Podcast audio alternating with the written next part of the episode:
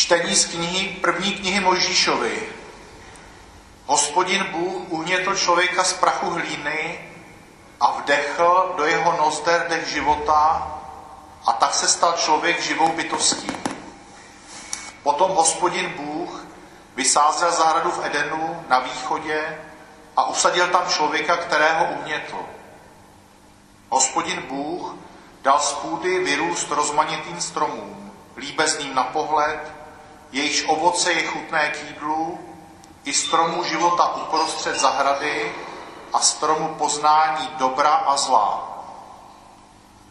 Had byl nejlstivější ze všech polních zvířat, která hospodin Bůh udělal.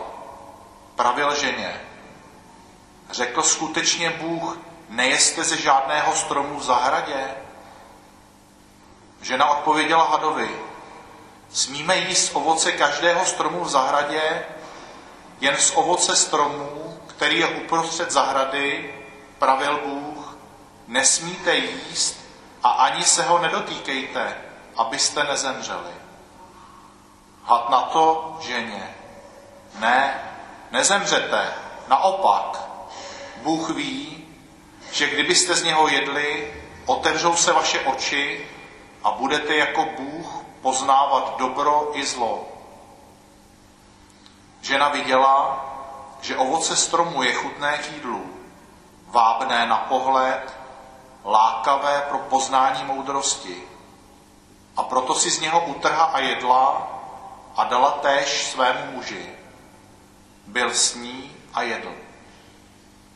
Tu se jim oběma otevřeli oči a spozorovali, že jsou nazí.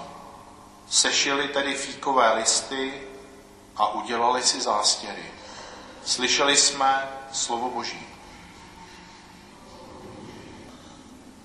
Čtení z listu svatého apoštola Pavla Římanům.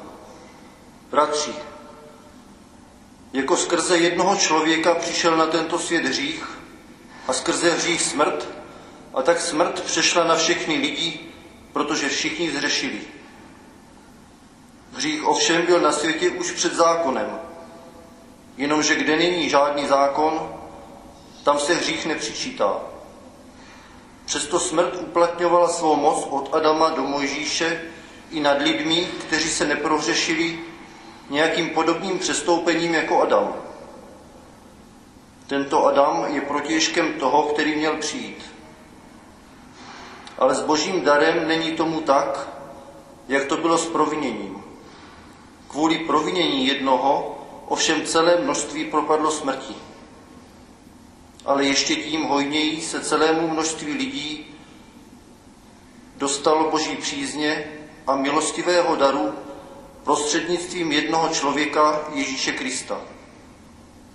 A není tomu tak s darem, jako s hříšným skutkem ono jednoho člověka.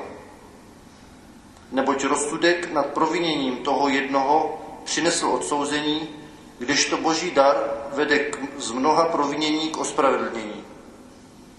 Jestliže kvůli provinění jednoho člověka začala skrze toho jednoho člověka vládnout smrt, tím spíše v síle nového života budou královat skrze jednoho, totiž Ježíše Krista, ti, kdo v hojnosti dostávají milost a dar ospravedlnění. Nuže tedy, jako provinění jednoho člověka přineslo odsouzení celému lidstvu, tak zase spravedlivý čin jednoho člověka přinesl celému lidstvu ospravedlnění, které dává život. Jako se totiž celé množství stalo neposlušností jednoho člověka hříšníky, tak zase poslušností jednoho se celé množství stane spravedlivými. Slyšeli jsme slovo Boží.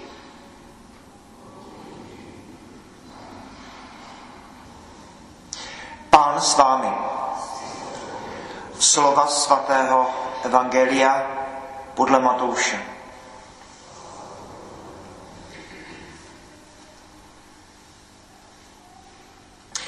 Ježíš byl vyveden od ducha na poušť, aby byl pokoušen od ďábla. Když se postil 40 dní a 40 nocí, nakonec vyhladověl.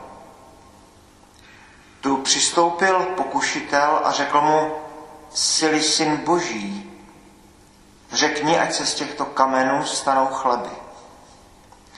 On však odpověděl, je psáno, nejen z chleba žije člověk, ale z každého slova, které vychází z božích úst. Potom ho ďábel vzal sebou do svatého města, postavil ho na vrchol chrámu a řekl mu, sily syn boží, vrhni se dolů. Je přece psáno, svým andělům dá o tobě příkaz, takže tě ponesou na rukou, abys nenarazil nohou na kámen. Ježíš mu odpověděl, také je psáno, nebudeš pokoušet pána svého Boha. Zase ho vzal ďábel sebou na velmi vysokou horu. Ukázal mu všechna království světa i jejich slávu a řekl mu, to všechno ti dám, jestliže padneš a budeš se mi klanět. Tomu Ježíš řekl, odejdi, satane, nebo je psáno, pánu svému Bohu se budeš klanět a jen jemu sloužit. Potom ho ďábel nechal, i přistoupili andělé a sloužili mu. Slyšeli jsme slovo Boží.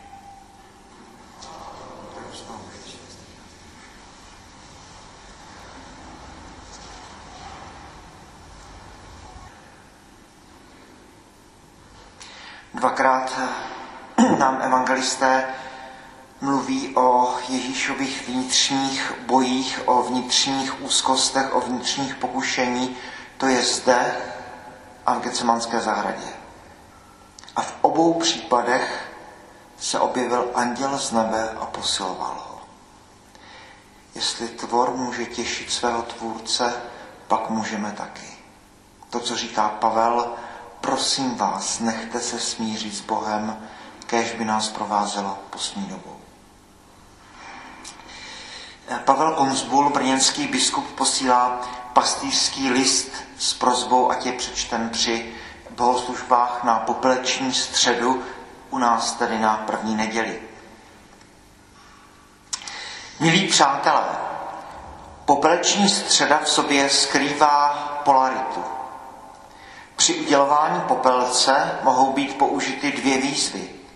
Obrať se a věř evangeliu, nebo pamatuj, že jsi prach a v prach se obrátíš. To první souvisí s naším rozhořením se pro věci boží. To druhé naopak se zmarem a beznadějí, protože popel sám o sobě neudrží tvar a k ničemu se nehodí. Papež Řehoř Veliký v jednom spise uvádí, že protiklady dělají život krásným. I popeleční středa, která je branou do doby postní, do doby nových šancí, nás zve k tomu, abychom v sobě spojovali protiklady a tak objevovali krásu víry skrze modlitbu, půst a milosedenství. Především je tu modlitba. První křesťané se modlili ve stoje, čímž dávali najevo očekávání druhého příchodu Krista. Modlitba je čas, ve kterém nalézáme Boha. Na druhém místě je půst. Ten zbystřuje smysly a činí nás vnímavějšími. Je také osobním výrazem touhy žít v boží blízkosti. Aby ale byl půst účinný, musí být zavlažován milosedenstvím. To nás otvírá nejen potřebám druhých, ale také rozhání mlhu pochybností, které nám mohou bránit vidět ve víře to podstatné, boží lásku k nám. Když jedné noci roku 1654 uvěřil vědec Pascal v Boha, zapsal si tato slova. Oheň, Bůh Abrahamův, Izákův a Jakubův. Jistota, cit, radost, pokoj. Bůh Ježíše Krista. Tvůj Bůh bude mým Bohem. Po jeho smrti našli tato slova zašitá do jeho vesty nosil je stále při sobě. Byla pro něho spojena se zkušeností víry, která prostupovala jeho životní povolání. Postní čas nás tak může činit citlivějšími i k prožívání víry v osobním povolání.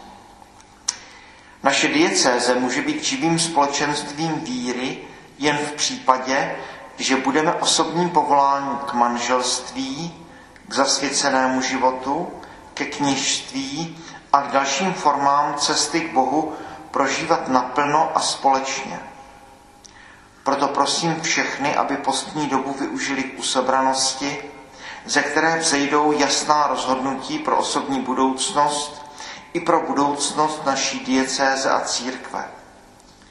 Právě na tento úmysl budu v postní době každý den ve 21 hodin večer prosit Boha modlitbou odčenáš. Můžete se ke mně připojit. Žehnám každému z vás, biskup Pavel.